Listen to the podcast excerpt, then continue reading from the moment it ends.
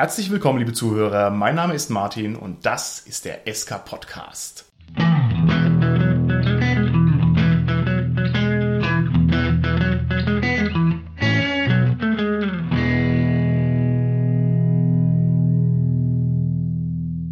Mir heute im Studio sind meine Gäste der Gernot, der Carsten und die Sarah. Hi, hier ist der Gernot. Hallo, hier ist der Carsten. Hi, ist die Sarah. In der letzten Folge haben wir uns ja mit Old Slayerhand beschäftigt und heute gehen wir ein Schrittchen weiter weg von dem normalen Western und beschäftigen uns stattdessen mit dem Weird West. Große Frage für den Anfang, was ist das denn eigentlich, der Weird West? Gernot, kannst du mir da was dazu sagen? Ja, Weird West. Also Weird West ist eigentlich die Kombination aus einem Western-Setting mit Horrorelementen und oder Steampunk-Elementen und einfach ein bisschen verrückt, aufgedreht, schnelllebig und eignet sich eigentlich sehr gut fürs Rollenspiel. Okay, das ist ja interessant. Weird West, ist da denn jede beliebige Kombination möglich? Also kann ich quasi alle Genres miteinander kombinieren und es ist dann immer Weird West. Ich sage jetzt mal romantische Komödie und Western. ist es auch Weird West oder ist es kein Weird West? Oh, ist eine sehr, sehr schwere Frage. Ich kann dir das im Detail nicht beantworten, weil ich keine Definitionen kenne. Aber das Weird West lebt eigentlich davon, dass man den historischen Western, so wie er ist, nimmt und ein bisschen überdreht eben. Mit mystischen Elementen, mit Fantasy-Elementen, mit, ja, mit Steampunk, Science Fiction vielleicht sogar. Okay, alles klar. Gibt es denn vielleicht ein paar Weird West-Systeme, die wir hier mal zirkulieren lassen könnten? Also du meinst Rollenspielsysteme, was man Ja. spielen könnte? Es gibt tatsächlich einige Systeme, die aber meistens nur aus einigen wenigen Publikationen bestehen. Okay. Wir hatten ja auch schon ein Cthulhu-Special. Es gibt auch ein Cthulhu-Western-Setting. Das heißt dann Stirb aufrecht, Kultist. Gibt es als, sehr schöner Name, gibt es als PDF von Pegasus. Ursprünglich ist es mal erschienen in der Cthulhuiden Welten und ist jetzt eben nochmal so als Gesamtwerk, als diese, diese PDF-Veröffentlichung rausgekommen. Und da wird einfach das Western-Genre mit dem Basic Role-Playing-System, also mit den Cthulhu-Regeln gespielt und bietet dann natürlich auch die Möglichkeit, nach und nach dann noch. Monster einzubringen. Heißt es dann, spiele ich jetzt dann einen Investigatoren im Wilden Westen oder spiele ich einfach nur wieder einen normalen Cowboy? Du spielst tatsächlich einen normalen Cowboy, der auch erstmal, das ist auch so angelegt, erstmal normale Western-Sachen erlebt, wo dann so ein bisschen dieser Cthulhu-Mythos Mythos nach und nach dann Okay. so ein bisschen durchsickert und eindringt. Okay, super. Ist es eigentlich auch was, wo man dann nach dem dritten Abend wahnsinnig wird und einen neuen Charakter macht? Ja, kann auch sein, genau. Also die, Okay. die, die Regeln bleiben erhalten, genau. Gut. Wobei es nett ist, gibt es so die Empfehlung, dass die Charaktere einfach so ihre Macken mehr ausspielen sollen, weil da gibt es ja nur nicht, zumindest noch nicht so viele Irrenhäuser zu der Zeit und im Wilden Westen, so dass man eher so Charaktere spielt, die die Macken haben. Und es gibt halt viele Westernhelden, haben auch ganz schöne Macken. Oder sie Boah. werden erschossen. Oder so, dann ist es auch zu Ende, genau. Das ist sozusagen die finale medizinische Maßnahme, ne, könnte man Ziemlich sagen. cool. Aber äh, lieber Carsten, nochmal, wenn ich jetzt 1870 schon mit Cthulhu in Berührung komme und erweck quasi die großen Alten, wie, das ist ja unlogisch. Weil 1870 ist ja die Welt nicht untergegangen. Wir sind ja, Ja. immer noch und st- podcasten fröhlich. muss ja nicht gleich kulminieren in der Beschwörung eines großen Alten, dass der erweckt ist gut, und die ganze Welt gut, untergeht. Aber es gibt noch ein paar andere Sachen. Es gibt ein Indie-Rollenspielsystem von Prometheus Verlag, Western City. Das ist ein spielleiterloses Rollenspiel. Ich denke, es lässt sich auch sicherlich ganz gut, da man mit, also erstmal ein Western-Setting, aber dass man auch da Wirt-Elemente reinbringt.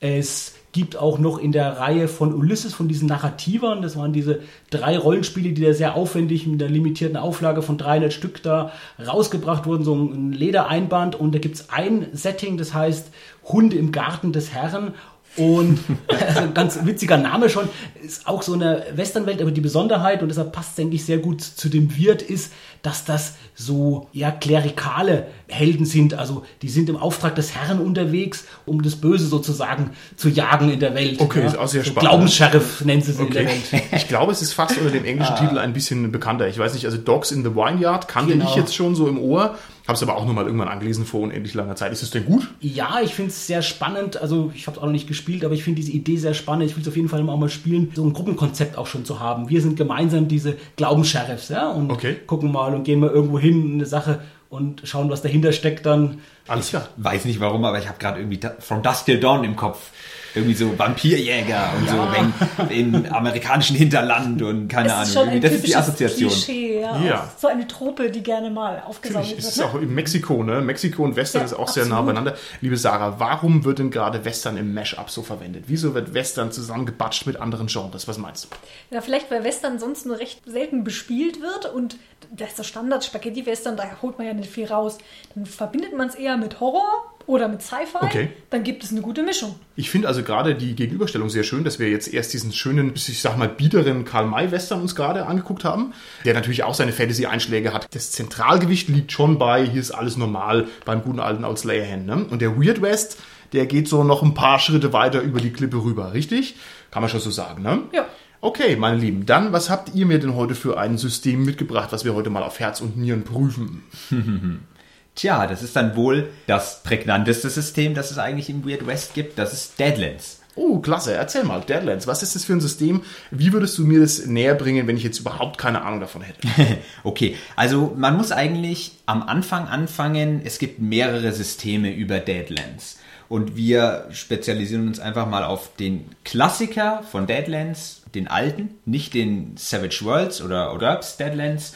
Eigentlich Weird West trifft schon sehr, sehr gut, was Deadlands ist. Es ist ein Horror, Steampunk, Western-Genre, das eigentlich ganz, ganz viele Elemente vereint und total überdreht ist. mit- Weird. Ja, Echt es weird, ist, ja. es ist wirklich Okay. weird. Also Okay, okay. es ist mit, Namen. mit äh, mystischen, übernatürlichen Wesen, es ist mit dem dreckigen Cowboy-Held, den man so aus dem Western kennt. Es ist auch mit Predigern, die entsprechend Wunder wirken können und so weiter und so fort. Selbstverständlich mit Indianern. Und weil ja in der Echtwelt der Indianer quasi immer weiter verdrängt wurde, spielt der Indianer in Deadlands wieder eine sehr viel größere Rolle. Der hat ja auch die Macht der Geister oder der Manitus auf seiner Seite. Das ist quasi der Aufhänger. Und zu Deadlands kann man eigentlich sagen, es ist basiert auf der Echtwelt, ist also quasi ein Alternativweltsystem. Okay. Und ähm, in der Vergangenheit ist es einfach auseinandergegangen. Da erzählt uns der Carsten dann ein bisschen mehr dazu über Gerne. Raven und die Vergangenheit. Okay. Und ist von daher dann charmant, weil ich habe die echte Welt als Aufhänger. Ich orientiere mich also und kann in die Landkarte gucken,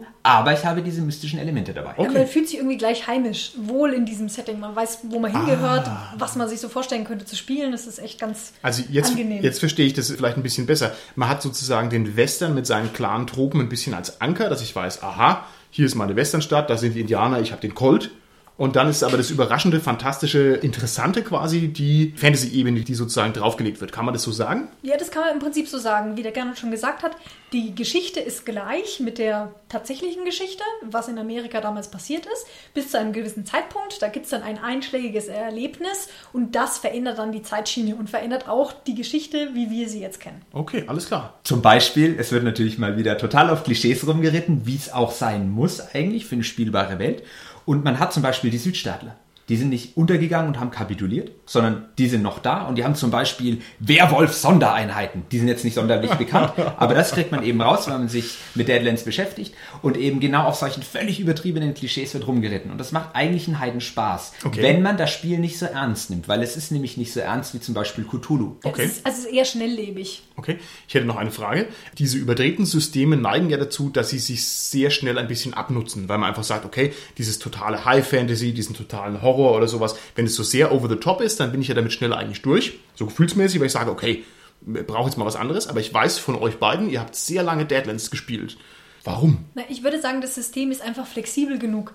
Ich kann das auch als den Standard Spaghetti Western spielen. Das gibt die Welt vollkommen her. Ich kann dann sagen, ich möchte mal ein paar Runden spielen mit Horrorelementen drin und ich kann sagen, ich will zum Beispiel, keine Ahnung, einfach den Weird West, wo es darum geht, die Eisenbahnlinie schneller zu bauen oder keine Ahnung, dass halt verschiedene Sachen Okay. einfach möglich sind. Okay. Genau, absolut. Zum Beispiel gibt es Salt Lake City. Das ist eine total versteampunkte Stadt. Da gibt es sogar Leute, die haben sogar, ich nenne es mal, auf einem niedrigen Level Bioniken. Also so dampfbetriebene Arme und sonst was. Das Okay, ist total okay. verrückt. Wenn man darauf keine Lust hat, geht man da nicht hin. Ah, sehr dann schön. schafft man sich quasi seinen eigenen Raum und in diesem eigenen Raum, da gibt es dann wieder Räuber und, und so weiter und Ah, so fort. okay, Und alles dann klar. passt die Sache. Ich denke, eine Sache, das, was ihr gerade gesagt habt, dass das eben sich eben nicht abnutzt, die das bestätigt, ist gerade, wenn man guckt, wie viel gibt es von Deadlands. Und es ist eben auch ein sehr erfolgreiches Western-Rollenspiel, im Gegensatz zu den ganzen Systemen, die ich vorgestellt habe, wo es ganz wenig Publikationen jeweils gibt, meistens nur eine, ist es so, bei Deadlands gibt es massig Publikationen. Im Deutschen sind es, glaube ich, gut ein Dutzend und im Englischen ist es noch viel, viel mehr, was auch eben zeigt, dass es nachgefragt wird und dass es auch zumindest eine Nachfrage ist und auch Autoren ist, denen immer was Neues einfällt dazu. Carsten, und deshalb bist du hier im Podcast, weil du nicht unser komisches, luftiges, geschmäcklerisches Gequatsche hier mal auf den Boden runterbringst und mal hier Verkaufszahlen und Veröffentlichungen raus. Sehr schön. Lieber Carsten, erzähl uns doch vielleicht mal ganz schnell einen Mini-Überblick über die Hintergrundstory. Also was ist jetzt passiert, wenn ich als Greenhorn weg vom Podcast-Mikrofon Mikrofon in den Westen gehe, worauf stoße ich da Also- bei Deadlands? Das finde ich sehr schön, wie das aufgemacht ist, das Buch. Und gerade wenn du sagst Greenhorn, Martin, es fängt tatsächlich an, es spricht den Leser an mit einer Kurzgeschichte ganz am Anfang. Das sind nur ein paar Seiten und das ist eine sehr raffinierte, schöne Kurzgeschichte. Die handelt davon, dass ein Totengräber einen Toten ausgräbt, der irgendwie wieder zum Leben kommt. Und das ist auch ein Marshall, den redet er auch mit Marshall an. Schöne Nebengeschichte. Marshall ist auch in dem Buch das Wort für den Spielleiter. und redet eben diesen Marshall an und sagt, hör zu Marshall, du warst irgendwie von einem Dämon besessen oder ein Zombie, ein Wiedergänger. Was er genau ist, weiß man nicht. Und ich will jetzt mal prüfen, ich habe dir gerade so ein Elixier eingeflößt, ob du wieder jetzt du selbst bist oder ob du nur von diesem Bösen besessen bist. Und dazu pass auf, du warst jetzt ein paar Jahre nicht da, hast aber einen Haufen Unheil angerichtet in den Jahren. Ich erzähle dir mal jetzt, was alles passiert ist. Und das Schöne ist, damit bringt er quasi den Leser auf genau denselben Stand, den dieser Marshall einfach hat, der einfach dem mal auch ein paar Jahre fehlen und der einfach Okay. nicht weiß, was passiert ist. Ich schließe mich da absolut an. Die Geschichte ist toll und vor allen Dingen zeigt die noch ein zentrales Element. Wenn man nämlich richtig was geleistet hat im Weird West und man stirbt, kann man von einem Manitou beseelt werden und dann kommt man wieder als Verdammter. Und dann ist quasi die Frage, habe ich Glück oder bin ich charakterlich stark, ob ich die Kontrolle behalte oder der Dämon mich übernimmt. Und das ist schon so ein Element, das wird eingeführt. Okay, alles klar. Das finde ich super interessant, aber ich hätte eine Frage. Du hast gesagt, der Marshall ist der Spielleiter, richtig? Jawohl. Was ist denn eigentlich ein Spielleiter, Sarah? Keine Ahnung. Ich weiß nicht. Wie, wie würde man das denn normalerweise nennen? Oh, ich weiß nicht. Also irgendwas mit M. Vielleicht Game Master. Game, oh, interessant. Okay, also der Game Master. Alles klar. Vielleicht eine ganz kurze Anekdote noch zu dieser Einleitungsgeschichte. Ich muss zugeben, ich bin jemand, ich lese bei allen Systemen eigentlich die Einleitungsgeschichten nicht. Danke, dass du das Weil, sagst. wenn ich ehrlich bin, ich lese, ich lese die erste Seite und dann denke ich mir, schnarch, Oh, oh, danke. kann ich nicht, mein System reinlesen. Aber Hast du bei, hier die gelesen? Bei Deadlands habe ich sie gelesen, bis zum Ende. Und ich habe gleich irgendwie gewusst, was mich erwartet. Also das haben sie wirklich sehr gut umgesetzt. Und das ist total glaubhaft, weil die Sarah schläft halt jedes Mal ein beim Rollenspiel. Also ich muss da die Sarah unterstützen, aber sie natürlich jetzt hier auch übertreffen, wie das hier mein Job ist als Podcast-Spielleit. Irgendwas. ähm, also, ich habe dieses Deadlands-Regelbuch mir mal ausgeliehen gehabt und es lag bei mir rum und diese Einstiegsgeschichte ist sehr clever, aber ich bin wie die Sarah auch jemand, der dann sagt, naja, blätter mal weiter zu dem, was wirklich drin steht und da habe ich es also tatsächlich schon zweimal auch bei der Hälfte aufgehört und überblättert. Unverzeihlich, ne, Ach für Gott. Deadlands, oder? Ja, schon. Okay. Also die ist echt hilfreich, wie der Carsten gesagt hat. Okay, alles klar. Der Podcast. Aha, ah, wie schlecht. Also ich muss sagen, wenn wir jetzt, wenn wir jetzt, wenn wir jetzt Pokerspieler werden, dann würde ich jetzt sagen, du hast diese Trumpfkarte, das ist ja gar nicht beim Poker, gibt es ja gar keinen Trumpf. Das muss beim Skat. Okay, Das wären wir im West, hättest du jetzt eine Kugel verpasst. Alles klar. Nein, nein, nein. Aber du hast jetzt sehr easy rausgespielt, diese wunderschönen, wunderschönen Gag. Damit dürfen wir das nie wieder sagen, ne? Hätte ich jetzt Podcast. irgendwie zum Duell rausfordern Ach, dürfen im herrje. Wildwesten oder? Ja, ja. Liebe Sarah, schon, ja. rette uns doch mal aus dieser gesprächlichen Sackgasse, indem du uns vielleicht ein bisschen was über die Regeln erzählst. Oder haben wir noch ein Stück Hintergrundgeschichte? Ich hätte vielleicht noch, genau, ich habe Gerne. noch gar nichts über die Hintergrundgeschichte gesagt. Die ist tatsächlich in dieser Geschichte mit drin. Das war jetzt so ein formaler Aspekt. Gerne. Und das Schöne ist, so ein paar Fakten zu dieser Hintergrundgeschichte werden einfach so ganz nebenbei in dieser Geschichte transportiert. Und die wichtigsten, die will ich kurz mal nennen, was da eigentlich passiert ist, wie diese Westernwelt, wie Sarah schon gesagt hat, zur Alternativwelt wurde. Die Setzung ist, wir müssen vielleicht eine Spoilerwarnung jetzt geben an dieser Ja, Stelle. wäre gut so. Also Genau. wer die Hintergrundgeschichte nicht alles wissen will, der sollte jetzt bis zum nächsten Kapitel weiter scrollen. Wir haben keine Kapitel. Das heißt, wir müssen sagen, er muss 30 Minuten vorspulen. Dann ist ja die Folge rum. Zur nächsten Der Folge geht, vorspulen. na, Moment, der geht auf unsere Homepage, da stehen ja immer, bei welchen Zeiten, welche Themen angesprochen werden. Das springt einfach zum nächsten Thema. Hervorragend. Also gut. Also gut, dann ich vermixe das gerade mit der Vorgeschichte mit einem späteren Kapitel, wo nochmal genau nochmal die Fakten geschildert werden, die aber in der Vorgeschichte auch schon enthalten sind. Also die Setzung ist, es gab und gibt böse Wesen und Geister schon immer in der Welt, aber die Indianer, die alten Schamanen, die Alten werden ja genannt, die haben das verstanden, die irgendwie zu besänftigen und die in den ewigen Jagdgründen zu bannen und da quasi unter Kontrolle zu halten. Und die Alten sind auch in die ewigen Jagdgründe gegangen und mussten da auch da bleiben, um diese bösen Geister da unter Kontrolle zu halten. Und irgendwann kam dann ein indianischer Schamane, der eben auch gegen die Weißen war und auch wohl gegen seine eigenen Leute, wenn ich das richtig verstanden habe. Und der ist dann in diese ewigen Jagdgründe gegangen mit ein paar Anhängern von sich und hat die Alten getötet und hat da diese bösen Geister, die Manitus werden die genannt, der Gernot hat es auch schon erwähnt, werden quasi freigelassen und kommen dann durch ein Tor, das war auf so einem Indianerfriedhof in unsere Welt. Und das ist so das Hauptereignis, wie quasi so dieser Horror in die Westernwelt Ah, dringt. okay, wunderbar. Und es war so irgendwann am Anfang des amerikanischen, oder weiß nicht, wo ist der genau, wann das war, so um die Zeit, wo der amerikanische Bürgerkrieg war, hat er das quasi gemacht. Und dann hat es jedenfalls einige Auswirkungen gehabt. Das eine war mit dem Bürgerkrieg, dadurch, dass es auf einmal Geister noch gab und so ja, Monsterwesen, hat keine Seite die Oberhand gewinnen können und der Krieg ist nicht entschieden worden. Haben es, glaube ich, am Anfang schon mal gesagt, die, der tobt eigentlich noch immer. Okay. Eine nette Idee, die sie daraus gemacht haben, ist, dass dadurch auch Männermangel ist und tatsächlich auch alle Frauen dadurch natürlich die klassischen Männerrollen jetzt in diesem Western-Rollenspiel spielen Also dann können. ist es sozusagen geschlechterneutral und ist ein bisschen nicht so Genau. ganz so Und Macho, es Western, kommt- sonst was, ja? Okay, gut. Und in Deadlands wird ganz gern quasi, nennen wir es das Böse, mit die Abrechner betitelt. Mhm, die noch irgendwie wohl hinter den Manitou stehen oder so noch, genau. Was Ja, immer es- die sind. Es gibt wohl verschiedene Arten von sogenannten Manitus, aus Dämonen, Geister oder was für übernatürliche körperlose Wesen sind. Die sind verschieden stark und auch verschieden gepolt. Und die schlimmsten, mächtigsten sind wohl die Abrechner, wenn man es so auffassen kann. Und natürlich noch ganz wichtig, mit diesem Tag kam auch der Geiststein in die Welt, der auch einen sehr zentralen Punkt in der Geschichte einnimmt. Also wenn ich es jetzt Ja. richtig verstanden habe, dann ist der Geiststein das neue Gold, ne? Also es wird quasi nicht nach Gold geschürft, sondern nicht nur. Das ist eine Energiequelle wohl auch so. Ja, so die ja, Steampunk-Elemente rein. Volle Röhre. Also das ist total verrückt. Das ist der Inbegriff von Weird. Und noch was Wirdes mit diesem Geiststein nämlich, wo der nämlich absolut zu finden ist. Da gab es noch ein Ereignis, dieser Schaman ein paar Jahre später ist der ans Meer gegangen und wollte irgendwie die Geister im Meer beschwören und dann gab es ein riesiges Erdbeben und eine Überflutung in Kalifornien und Oh dann ja. ist eine riesige Landschaft entstanden, zerklüftet mit äh, Der ja, hat- überflutet, Great Maze genannt und da glaube ich, da wird dieser Geisterstein vor allem noch abgebaut. Es sind noch Dampfschiffe, die da rumfahren Genau, und Goldschürfer, die das da suchen. Also der hat hunderte Kilometer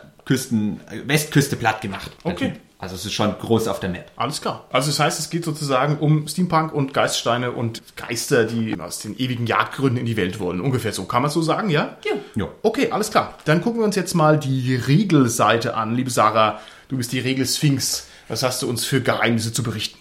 Also ich möchte nur ganz kurz darauf eingehen, welche Zufallselemente dieses Spielsystem verwendet. Und zwar ist hier was Besonderes. Es werden nämlich Spielkarten verwendet, also wie es auch schön zum Western passt.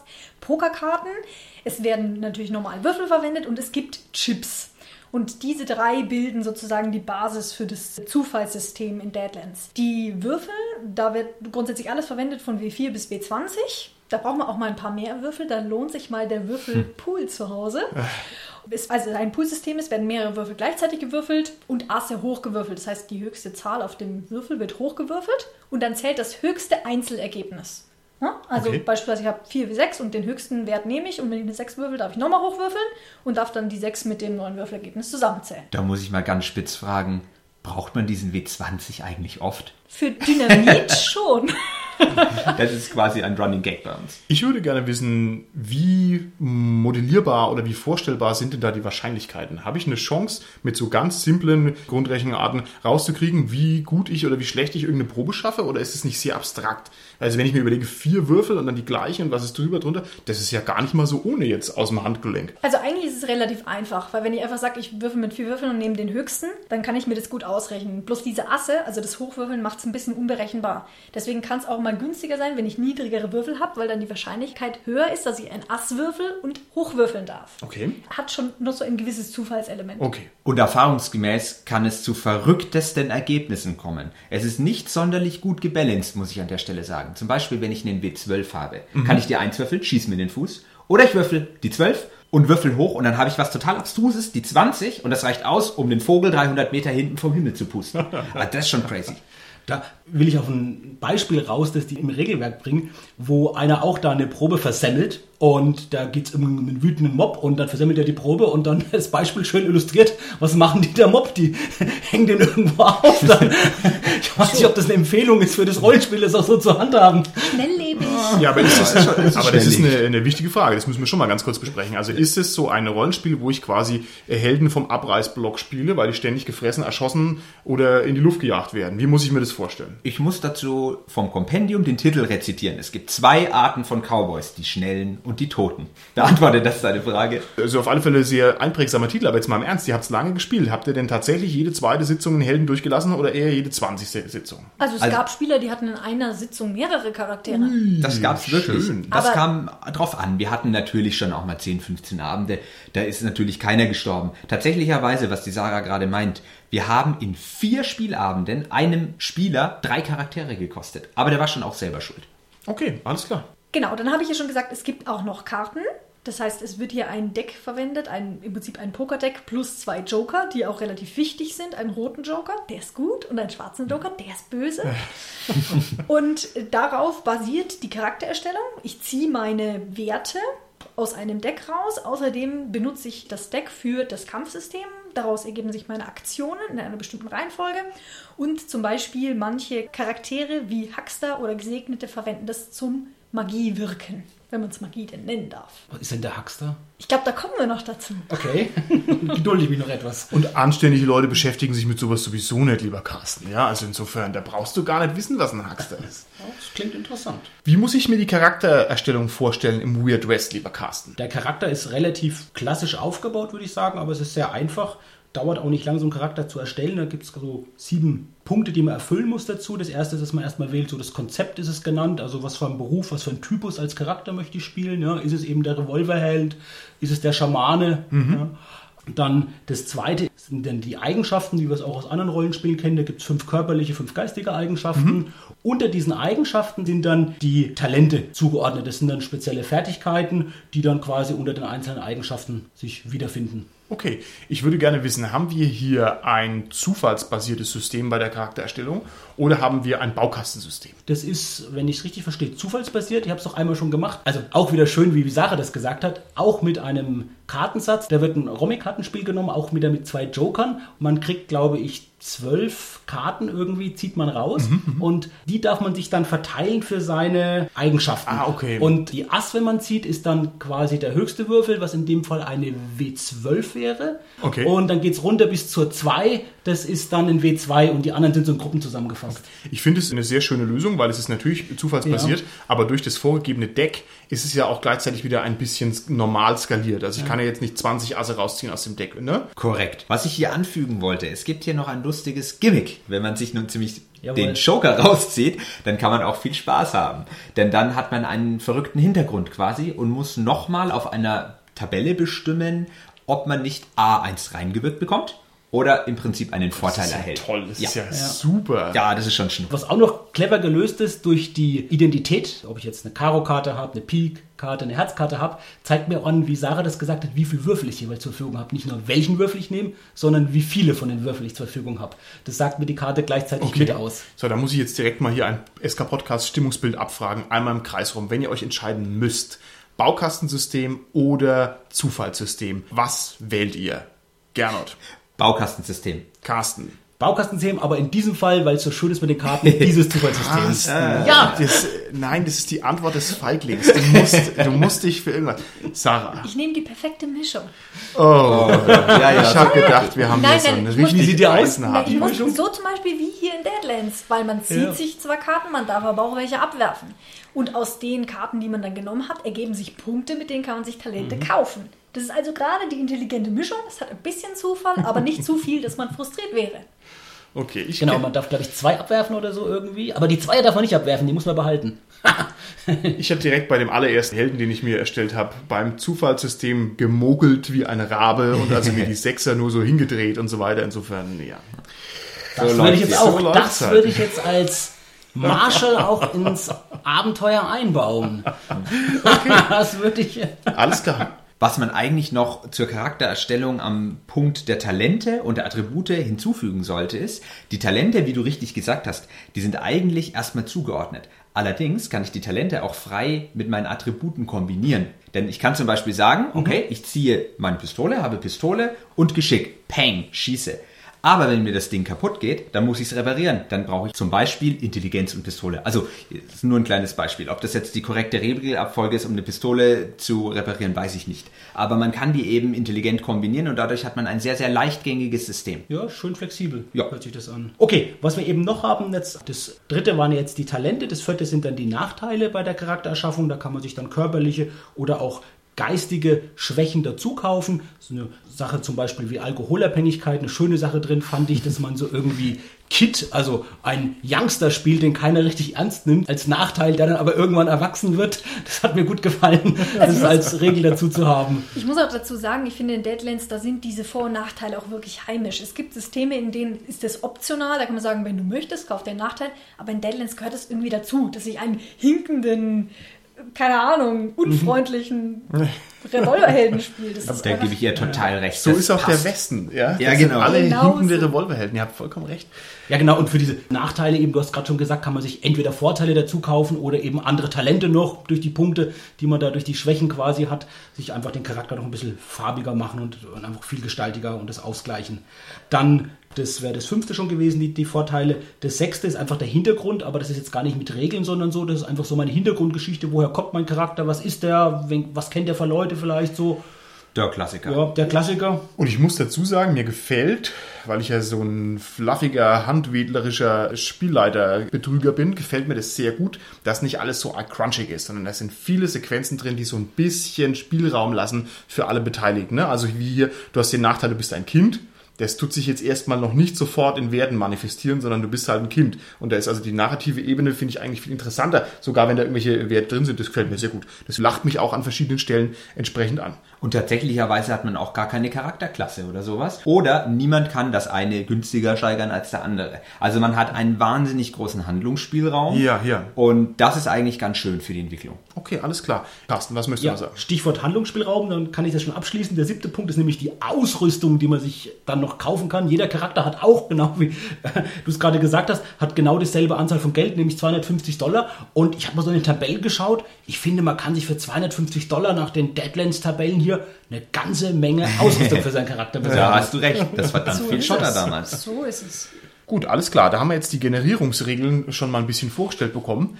Sarah, wie schaut's denn aus? Jetzt so im ganz groben Überblick, was gibt's denn für Regelspecials? Die Karten haben wir ja schon gehabt, die schönen, und die, das Zufallselement. Gibt's noch Dinge, die du für erwähnenswert hältst in dem Deadlands-Setting? Also ich habe zum Beispiel beim Kampfsystem gibt es eine ganz interessante Duellmechanik, die auch recht relevant ist. Also zum Beispiel, wie ich einen Gegner einschüchtern kann, weil ja dieses typische Cowboy-Duell noch nicht mal in einen Herumballern ausartet, sondern weil es da eben auch darum geht, wer zieht zuerst und habe ich ihn dann eingeschüchtert. Und solche Sachen kann man damit umsetzen.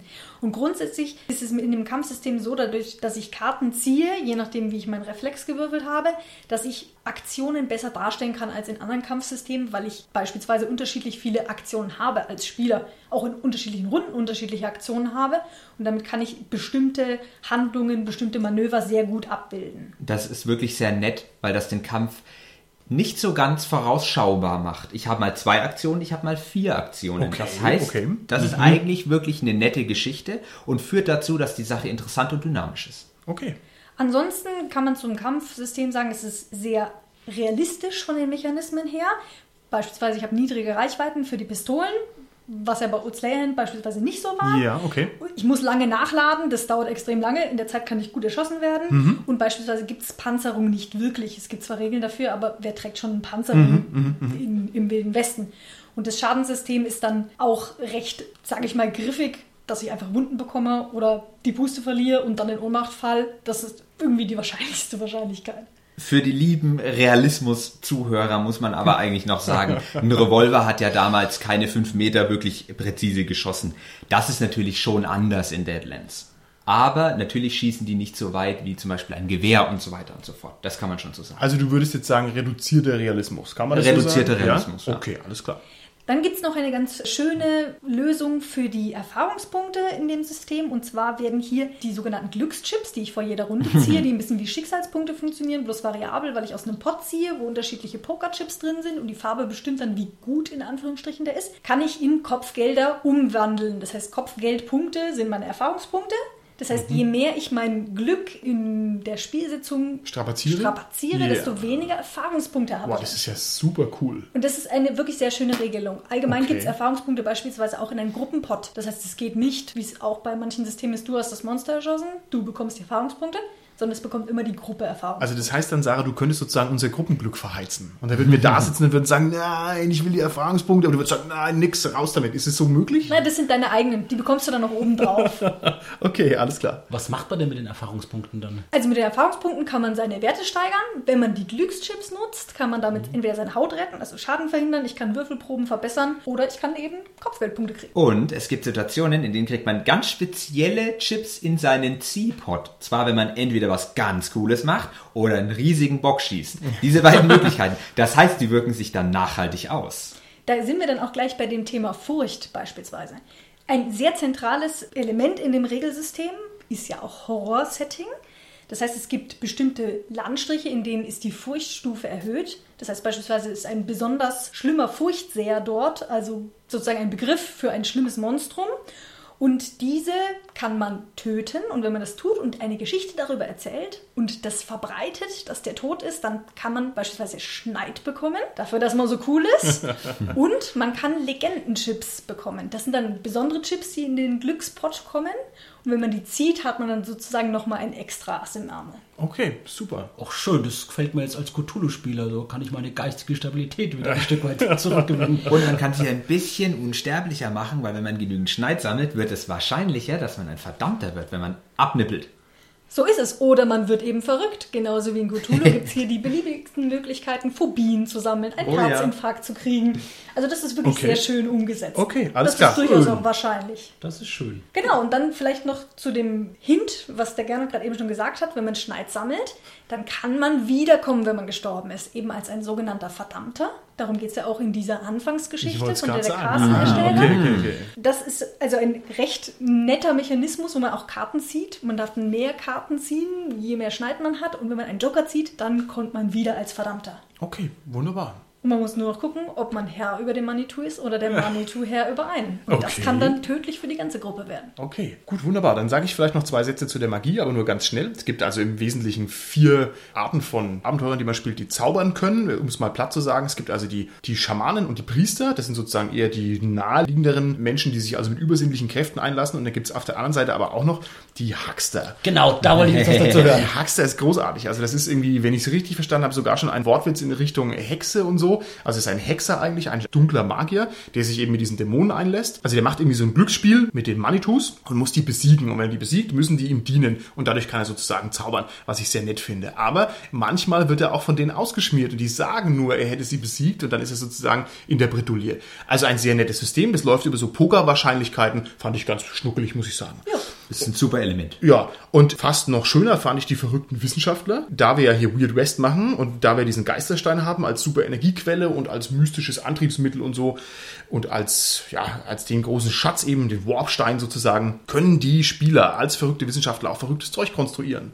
Und da ist also die Skala sehr weit nach oben offen und das hat mich voll begeistert. Also ich kann sozusagen kleine Maschinen bauen, verbesserte Maschinen und dann geht es so die Skala hoch und dann irgendwann Dinge, die Raum und Zeit verändern und sowas. Also da geht es dann echt ab, was man für Sachen theoretisch machen kann. Finde ich ganz toll, finde ich auch toll gelöst. Wie die Abrechner so wollen, habe ich sehr, sehr lange einen verrückten Wissenschaftler gespielt, der wirklich in einer Abwärtsspirale aus psychischen Krankheiten gefangen war. Der hat auch alles mögliche Zeug konstruiert und versucht, Manitus zu fangen und die quasi in eine Batterie zu stopfen. Das war dann so ein bisschen ja, sein, sein, ja, sein, sein Spleen. Aber er wollte damit quasi einen Akku bauen für seine verrückten Geräte. Und so. Man sollte Also- dazu wohl sagen, dass dieser aber auch ein paar Phobien und ein wenig verrückt war. Ja, definitiv. Und das war ziemlich schön, weil man kann dann nämlich mehr oder weniger an den Marschall einen kleinen Antrag schreiben. Ich möchte die und die Maschine bauen, die funktioniert so und so und so und dann kann man das schön ausschmücken und dann gibt man ihm das und dann denkt er darüber nach und dann gibt er einem Wahrscheinlichkeiten vor. Und dann ziehe ich wieder von diesem Pokerdeck. Wie lange dauert das? Gelingt das? Kommt vielleicht was Schräges dabei raus? Das Device kann nämlich gelingen, aber dann ist vielleicht ist es verflucht und der Dämon ist drin und will mir eine auswischen. Das ist super lustig. Du redest in der Vergangenheitsform von diesem verrückten Wissenschaftler. Was ist denn passiert? Also äh, tatsächlicherweise lebt er noch. Aber die Gruppe, die wir damals gespielt haben, die liegt momentan auf Eis. Deswegen habe ich das mal so belassen. Ich möchte nochmal lobend erwähnen bei dem ganzen System, ich, wenn ich jetzt hier ans schwarze Auge denke, da wären ohne weiteres zwei 350 Seitenbände dazu publizierbar mit detaillierten Regeln für Maschinen und Zeug und alles. und es ist hier locker auf zwei Seiten abgehandelt und sofort griffig. Also mir hat's Na, na, na, aber es gibt Ja. ein Zusatzbuch. Oh. Smith Roberts. also gut, dann möchte ich hier die Kritik am schwarzen Auge wieder zurücknehmen. Man muss wohl sagen, es gibt ein Zusatzbuch für jede magische Klasse. Ja, im Prinzip. Dann nehme ich mystischen Hintergrund. alles zurück und behaupte das Gegenteil. Ja, also übertrieben viele Regeln, die mich direkt gleich ankotzen. Nein, der Martin hat natürlich total recht. Es ist nicht übertrieben voll mit Regelwust, aber es gibt diverse Quellen, in denen man sich einfach Inspiration holen kann. Also ich fand vor allem diesen Erstzugriff sehr schön. Man hätte da also auch einen riesen Fass aufmachen können, aber haben sie eben nicht gemacht. Also man guckt sich das an und weiß sofort, worum es geht, hat ein grobes Feeling dafür, kann es einschätzen, kann es benutzen, super. Aber jetzt nochmal eine Frage für den Anfänger. Braucht er denn jetzt das Huckster-Buch oder das Smith Roberts, f- um jetzt einen verrückten Wissenschaftler oder einen Huckster zu spielen? Oder geht es auch mit dem Grundregelwerk? Nein, das ist tatsächlicherweise das Schöne. Man kann mit dem Grundregelwerk eigentlich komplett autark spielen. Die zusätzlichen Bücher bringen bloß mehr Hintergrund rein. Da sind teilweise auch Abenteuer mit drin, mit denen man einen besseren Einblick in die Welt bekommt. Aber notwendig ist es auf jeden Fall nicht. Schön. Dann haben wir zum Schluss noch das Handbuch des Marschalls. Gernot, was kannst du mir dazu vielleicht noch sagen? Also ich raff das quasi mal ein bisschen zusammen und gebe mal einen kurzen Überblick. Ungefähr ein Viertel des Buchs ist das Handbuch des Marschalls. Wie wir schon wissen, das ist der Spielleiter und diese Sektion ist quasi mit, nennen wir es mal, der Wahrheit gefüllt, die den Spieler erstmal gar nichts angeht. Also das ist quasi nicht für allermanns Augen bestimmt und beschäftigt sich eigentlich mit den Monstern, mit der Erfahrungsvergabe, mit Hintergrundgeschichte und ich muss auch hier sagen, das lässt sich sehr gut lesen, ist spannend, interessant und auch witzig geschrieben teilweise. Okay. Man muss dazu sagen, dass sowas wie zum Beispiel die Erläuterung der Verdammten auch im Marschallteil steht. Das heißt, wenn man mit einer neuen Runde beginnt, müssen die Spieler gar nicht wissen, dass sie auferstehen können, wenn sie sterben. Dann ist es sozusagen der Gag. Dann steht auch hinten drin, wenn dein Spieler stirbt, dann zeigst du ihm dieses Kapitel. Das ist doch super umgesetzt. Ja, ist eigentlich Ja. sehr schön. Das ist richtig. Ich habe vielleicht noch eine Sache zur Terminologie. Also Handbuch des Marschalls ist schon eine Sektion des Regelbuchs. Weil ich glaube, es gibt noch eine Einzelpublikation, die so ähnlich heißt irgendwie was, aber das ist ja ein Teil jetzt in dem Regelbuch mit drin. Was mir da aufgefallen ist, ich Genau. finde es ja sehr nett, dass das seine eigene Sprache verwendet mit dem Spielleiter als Marshal. Aber es ist manchmal auch ein bisschen missverständlich, weil manchmal kommt auch ein Marshal nicht nur wie in der Vorgeschichte, sondern Ja. auch so vor. Und mir ist es schon zweimal passiert. Ich habe das gelesen und denke, Moment mal, ist jetzt der Marshal Charakter gemeint oder ist jetzt der Marshal als Spielleiter? Und das muss man dann zumindest etwas langsamer lesen. Und da gibt es ja auch noch bei How I Met Your Mother gibt es ja auch noch den Marshall. Ja, da haben wir quasi schon drei, um Gottes Willen, ja.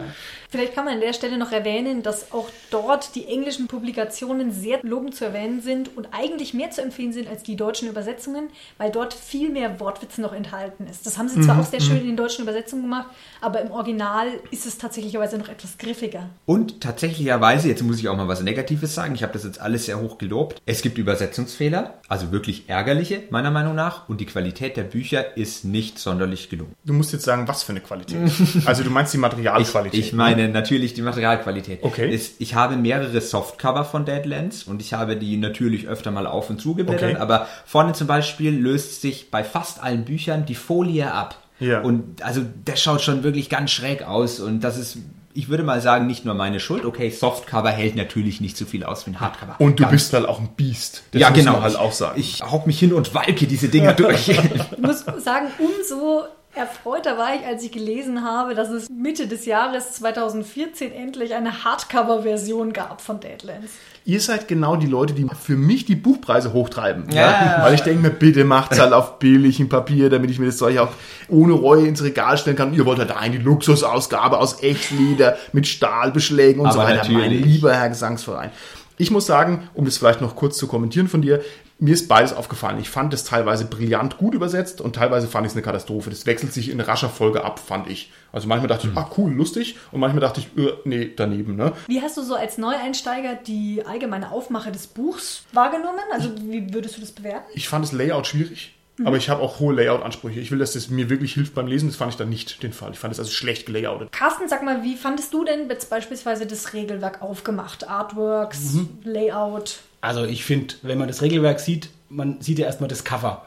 Und das ist, finde ich, grandios. Das ist von dem Brom gezeichnet und das ist ein, wirklich ein Bekannter, jetzt nicht mehr so schon vor einigen Jahren, der hat sehr tolle Fantasy-Zeichnungen gemacht und ich finde, das ist eines seiner besten Zeichnungen überhaupt.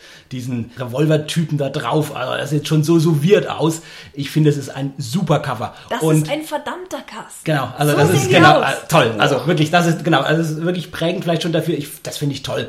Im Innenteil die Schwarz-Weiß-Zeichnungen, die finde ich sind okay. Ja, das Gute ist, die sind oft wirklich sehr passend zu dem, was gerade ist und das gefällt mir also auch gut. Die sind jetzt nicht, nicht sehr aufwendig gezeichnet, aber die sind okay und passen ganz gut zu dem Text. Ich würde sagen, der Weird-Aspekt dieses Systems kommt da voll durch bei den Artworks, ne? Ja. Okay, dann hätte ich jetzt gerne von euch zum Abschluss noch in der schnellen Runde einen Schlusskommentar. Also, für wie gut haltet ihr dieses Deadlands und was bedeutet es jetzt für euch persönlich?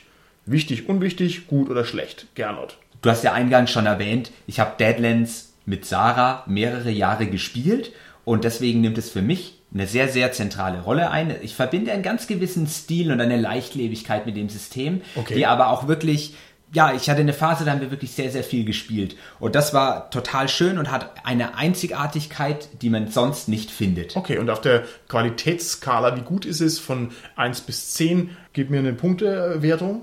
Sieben, weil intelligentes System mit Karten, aber das Balancing ist, äh, ja, manchmal zu kritisieren. Dankeschön. Carsten. Ja, für mich stellt sich die Frage als Spielleiter, ob ich Deadlands leiten würde oder eben Cthulhu Wild West, was ich einfach besser kenne und für mich einfach ökonomischer wäre. Okay. Wenn ich etwas mehr Zeit habe für eine Kampagne, diese Alternativwelt eher erleben will, dann wäre es Deadlands. Wenn es das schnelles eher wäre, würde ich zu Cthulhu Wild West greifen. Ja, als Spieler jederzeit. Wenn ich einen Spielleiter finde, würde ich sofort spielen. Okay, Sarah. Der Carsten hat ja noch gar kein Ranking abgegeben. Oh, Uh, Sarah, musst du das denn petzen?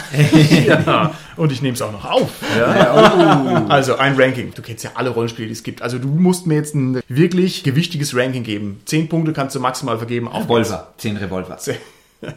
Sechs bis sieben. Sechs bis sieben, alles klar. Sarah, was ist Deadlands für dich? Deadlands ist für mich ein ganz einzigartiges System, in dem ich mich sehr heimisch fühle. Ich würde sagen, wenn ich mich für ein Western-System entscheiden müsste, ich würde auf jeden Fall Deadlands immer wieder wählen. Und bei mir, naja, ich sag mal 8 von 10 Punkten, weil es eine besondere Einzigartigkeit hat, die man sonst nicht wiederfindet. Okay, und ein guter Plast würde jetzt mich fragen, Martin, wie ist es denn eigentlich bei dir? Ach, Martin, wie Martin. ist es denn eigentlich mit Genau. dir? Schön, dass euch das noch eingefallen ist. Also bei mir ist es so, ich schwanke ein bisschen. Ich finde auf der einen Seite dieses ganze Produkt unglaublich cool. Es strahlt Coolness ab auf mich. Und auf der anderen Seite finde ich es aber auch ein bisschen, äh, man kann es nicht so ganz ernst nehmen. Also ich finde, es ist ein System, wo man sagt, naja gut, ist halt ein netter Gag, aber ich könnte jetzt damit mich nicht ewig beschäftigen. Und das sind so quasi zwei Gewichte, die ein bisschen aneinander zerren. Ich finde, im Vergleich zu anderen höherwertig aufgemachteren Sachen ist es auch eher, also da kenne ich bessere Systeme, die also wertiger rüberkommen sozusagen. Punktewertung ist für mich sehr schwierig. Ich schätze beim Old Slayer-Hand den Karl May, das ist also in meinen Augen unschlagbar. Das haut mich einfach weg, dass der den Karl May durchgezogen hat. Hier finde ich die elegante Schnelligkeit sehr schön. Ich gebe dem jetzt einfach mal auch lockere 7 von 10 Punkten. Also ich finde es gut. Vielleicht darf ich am Schluss noch eine Abschlussempfehlung aussprechen für alle, die sich im Western-Setting in der alten Welt so nicht heimisch fühlen. Es gibt auch ein Zukunftssetting, Sci-Fi-Setting, Hell on Earth und Lost Colony, wobei Lost Colony noch ein bisschen abgedrehter ist. Einfach mal reinschauen. Okay, wunderbar. Dann sind wir an der Stelle raus. Bis zum nächsten Mal. Tschüssi. Ciao. Ciao. Tschüss.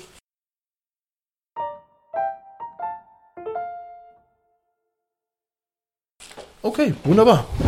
Und, was sagt er? Viele Verhaspler. Ja, ich habe hier auch ganz oft dumm gesprochen. ja. Und mir sind mehrere Sachen aufgefallen, die man kritisieren könnte.